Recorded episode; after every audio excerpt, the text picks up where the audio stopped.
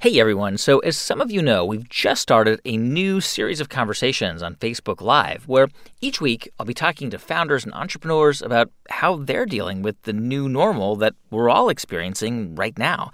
And in case you miss these conversations live, we're going to be posting an excerpt right here every Thursday in your podcast feed.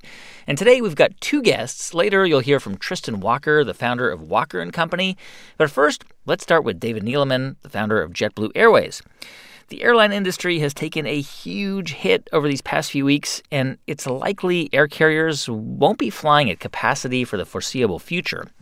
Now, David is no longer involved with JetBlue, but he has founded two other airlines since then. One is called Azul, and it's one of the biggest air carriers in South America. So, of course, COVID 19 has had a direct impact on his business. But David is confident people will fly again and that his airline will survive this crisis. You know, our, our business is off 95%. We had 900 flights a day before the crisis. We're down to under 50 flights a day. Wow. Our revenue, um, we were doing uh, something close to 10 million a day, and now we're doing, um, you know, 5% of that. So, you know, it, it's, it's, uh, it's a big challenge. And, but, you know, one of the great things, you know, when you build great companies, you have great people. Um, you know, we have about uh, 13,000 people that work for, for Azul. And, so we went out to the to the group and said, "Hey, you know, everybody, um, we're going to need your help here. Who would like to uh, take a few months off without pay?" Um, and remarkably enough, uh, we had almost ten thousand of our people say, uh, "We love this company. We want to save this company. So we're gonna we're gonna bow out for a few months." Uh, wow, which is astounding, and it just says everything about about our people and you know, I think that gives me great hope that uh, you know we're going to be back and we're going to be back strong because you know these people are, are truly amazing, and it makes me all more the, the resolve to really save those jobs, every single one of them, and make sure that they're all back to work, you know, as soon as possible. David, um, what's your sense of sort of the domestic airline situation? I mean, we're talking about potentially months, many months of very, very little air travel. Um, do you think that domestic carriers are going to survive this? Um, you know, our, our, major expenses that we have are obviously our crew members, you know, our, our salaried uh, folks. Um, that's number one. Number two is fuel. Uh, we're not flying, so we don't have that expense. And number three is obviously the cost of our aircraft. Um, we have great business partners, uh, people who have provided us airplanes. They know the position we're in. So we're not burning fuel. You know, a lot of our salaries have been reduced and those that supply our planes for us have said, "Hey, don't pay us for six months. We're good. You know, we'll you catch up catch us up later." And they know it's going to survive. In addition to that, moving to the U.S. To your question to the U.S., you know, the, the aid package that was given to the airlines was was fifty billion dollars. Um, right. You know, that's a lot, and, and it was done for a reason. So there were some strings attached to the to the aid that was given. Number one, it said that you have to you have to pay your people through the end of September, and you can't lay anybody off. So that's where you know, a good portion of that money is going to go. It's going to pay salaries for these people. The second thing is um, they said you need to maintain service to a, to a minimal level to the cities that you had service to. And so we have a lot of flights flying around with really few or, or no people on it in some cases. You know, these airlines were very strong uh, financially uh, before the before the crisis. You know, I, I was talking to one you know airline executive in the U.S. and they said, you know, we're probably going to be 25 percent smaller if we come back in a few months but wow. if this goes for a year, we could be 50% smaller wow. or more. So you can imagine, I mean, just one, one major airline employs 100,000 people. And so it's critical that we, we get this right and we figure out not only how to, how to deal with this issue, but we figure out how to stay with it as opposed to always having this thread of shut down, open up, shut down. That's an excerpt from my conversation with David Neeleman, founder of JetBlue Airways and Azul Airlines. If you want to see our whole conversation, you can check it out at facebook.com slash how I built this. So another industry that's been heavily impacted by the COVID-19 crisis is the beauty industry, salons and barbershops in particular, places that require human connection and touch. Tristan Walker is the founder of Walker and Company. You might have heard his episode on how I built this. And they make shaving, beauty, and body products mainly for people of color. And a lot of those products are used in salons all over the country, salons that are now closed. Anyway, in 2018, Tristan's company was acquired by Procter & Gamble, and today he's still the CEO of Walker & Company. I spoke with Tristan from his home in Atlanta, Georgia, where he's been leading his employees through this unexpected new reality. So first and foremost, uh, when this started to happen, we to make sure that our people were taken care of, right? Um, so you know, we um, started work from home about four, close to five weeks ago. Um, kind of, we saw this coming and wanted to jump ahead of it. Um, but I had to very quickly realize um, that we all had very different situations, right? Um, much like me, I had two kids at home. I had to kind of moonlight, uh, quote unquote, as a, a pre-K teacher now, right? Um, so one of the first things that I encourage everybody to do, and this is kind of about modeling the way, you know, I had to block out the sections in my calendar where I just could not participate in work, right? Uh, my kids needed to complete their schoolwork, um, and I needed to afford them the time to do that. And I encouraged all of my teammates to do the same. Uh, and frankly, as a result of it, um, you know, the business has been doing just fine. In fact, um, when we think about, you know, online orders, uh, folks are still buying from us. In fact, we're probably three, four x uh, our daily sales uh, online up since the start of this, right? Uh, but the thing that's most important, regardless of any of that stuff, is that our people are safe and well. Yeah, for sure. Tristan, um, for a lot of people watching, you know, they're running businesses, small businesses, and, and you know what it was like to have a small business because you started, your business started out as a small business. yeah. yeah, right. Yeah, yeah. What are ways that you can think of to kind of keep the morale going, like with, with your team, for example? Yeah, I mean it's it's hard but doable, right? Folks have their own unique schedules. Thank goodness for things like you know Slack and text message, among other things, right? Um, you know, we have folks sharing kind of what they're watching during the quarantine, uh, what hobbies they're learning, what drink recipes they're learning, right? Um, and you know, we also have other channels of engagement. We see what folks are doing with their children on Instagram, right? Um, and we can engage with them there. Uh, it, so for us, it hasn't really required a daily fixed time of engagement right? Because we're still working throughout the day and speaking with each other. Um, but I think, again, our, our respect for each other's schedules, our respect and transparency for what's going on, um, but also sharing some of the things that they're learning in good moments, I, I think is, is refreshing. How are you able to reassure people who are nervous about, I don't know, their job prospects or their economic situation? Like, are you guys able to retain everybody and, and avoid layoffs for now? Oh, yeah, we have. Um, you know, we're fortunate in our partnership with Procter & Gamble you are very, very fortunate, but also recognize uh, that not everyone has that luxury. Even though it feels unprecedented, it's not unprecedented. Uh, we've been through all types of recessions. Um, you know, it's a lesson for all of us uh, to learn how we can prepare for situations like this, whether it be kind of cash preservation, um, you know, ensuring that you have a kind of tight, loyal, excited, hopeful, mission oriented team. Um, and the rest is, you know, you just got to do the work, right? And follow a strategy that matters. But, um, you know, the thing that I can say at least is be hopeful and know that, you know, this is temporary. It might last a little bit longer than expected, um, but it is temporary and there is light at the end, I believe. Here's a question from Michael Peterson. Um, what advice would you give to somebody starting out in this current climate? Yeah. Um, you know, I think we talked a little bit about this during uh, the How I Built This episode live. Um, it's know your why, right? This is really an important time uh, to not start a business just to start a business. And you know, one theme during our conversation, guy, was really feeling like you're uniquely positioned to do the thing that you're doing. And you know, it, it's not necessarily uh, the financial potential benefit of doing that. It's um, the the happiness and the joy that you find in times of um, great success and potential failure. Right, you persist, and it's really critical um, that you actually know your why is why you're doing it. Right, it, it sounds so simple. It sounds almost aloof. Um, but I can't tell you how many times folks don't really understand the answer to that question. And when you kind of answer it for yourself, ask yourself it again answer it again and ask it again, right? Um, and yeah, everything will fall into place if you feel that you are uniquely positioned to do the thing that you're doing, right? This stuff will pass, uh, and you will have acquired a bunch of learnings to be more successful on the other yeah. side. Tristan, this is a question from um, Chris Beers. How do you think this pandemic is going to change your business? Yeah, I think it's. Um, I, I try and take a kind of more global worldview right? Um, I'm a part of Procter and Gamble, right, and 70, 80 billion dollar revenue company that serves five billion people around the planet, right? Um, but let me go back to you know this idea of humanness, the way we interact with each other, right? After this, are we going to keep shaking each other's hands? Um, you think about the comfort of working from home. You know this idea of four day work week, five day work week. Now you can't work from home. You can't be more productive.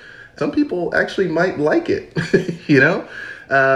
You know, what does this mean for, you know, um, our appreciation of each other, right? I am craving for human interaction right now. I, I really, really am, right? Um, but it, it, it, makes you realize the things you took for granted before. Um, and we're all going to have to actually expect everything to change. No, I know. It's crazy to imagine how we are going to interact in formal and informal settings. Um, this is a question from Andre. He's 12. He's from Malta. He's watching in Malta. Oh, cool like awesome. how are you continuing with production and deliveries procter & gamble is the mothership now which in, in a lot of ways has built resiliency right if you were a mm-hmm. startup on your own you might be in big trouble right now having right. procter & gamble be behind you actually gives you some stability and security so how are you dealing with producing the product and, and getting it out to customers yeah so i mean this idea of stability security Procter & Gamble's been around for 180 years. They've seen this sort of thing, right? They started as a smaller company and became something that was not small. Um, so the ability to learn around what resilience really means for a company that's been around for so long is an inspiring one to me. So I, I want to kind of make that make that clear. Um, as far as production, um, we are subject to the same issues that most others are. Um, you know, we have one product right now that's on delay until June. It is one of our kind of top products, right? Um, it's actually our T blade uh, that connects with our trimmer. And we're finding ways to kind of get it to our consumers more quickly. But again, this goes back to being transparent with your consumers about what's going on. And fortunately, we're in a position where everybody can understand. Yeah. But there are lessons to be learned out of this right? You got to manage your demand better. You got to diversify your production, right? You got to, you know, hoard more cash in the future. Um, so, you know, I think of everything as an opportunity for learning, um, as opposed to the potential um, issues that you're dealing with in the present. You know, I was talking to Jeni Britton-Bauer of Jeni's Splendid Ice Cream a couple weeks ago on this show, um, and she said, "We're so busy. We're we're always like rushing around. You know this better than anyone running a company." Um, that there's very rarely time to just stop and innovate and to just think deeply because to come up with new ideas or new products just requires time and like headspace, yeah. right? Like, are you finding that you actually have some space right now to to do some of that thinking? Uh, we have no choice, right? Innovation doesn't really happen sitting in a kitchen and hoping for the best. The way I think about it, it requires some physical activity, right? I walk around kind of the block around my house multiple times without any phones, uh, without any music, and things may or may not pop up, right? You know, it took Walker and Company 30 years to get the idea to do it. From the time you were from the time you were a kid. from yeah. the time that I was born until it happened, right? Um, but you know that was a result of kind of living life and having things kind of fall into my lap and understanding that there was an opportunity. It's no different today. You have to just afford yourself time to be able to look outward. Yeah. So much of what your like brand is about is human connection, like people touching their faces and people kind of showing people how to use your products and I mean, does some of that change? Does does that human touch and human connection change? I, I hope not. I'm still going to be going to my barber, right? Getting my haircut because I sure as hell need it. Um, but you know, I think those norms are thought of on both sides, right? Um, you know, there's a principal and client relationship, right? Um, that my barber has with me, as I have a principal and client relationship with our consumers we need to be thoughtful about how we package things, right? Um, you know, she might need, need my barber might need to be thoughtful about the sanitizing stuff, right? All that jazz, right? But we just need to think about the secondary, tertiary impacts of um, you know how we interact with our clients which is good for everybody anyway. So, you know, I'm hopeful that it does change for the better, but it sure as hell will change. Um, this is a question from uh, Vincent Brathwaite. Um, out of the out of all the books that you've read, one, which one influenced the way you do business, and which one influenced your personal life? Oh, interesting. Um, there's probably only one business book that really helped me think about how to be a better just CEO day to day, um, and it's High Output Management by Andy Grove.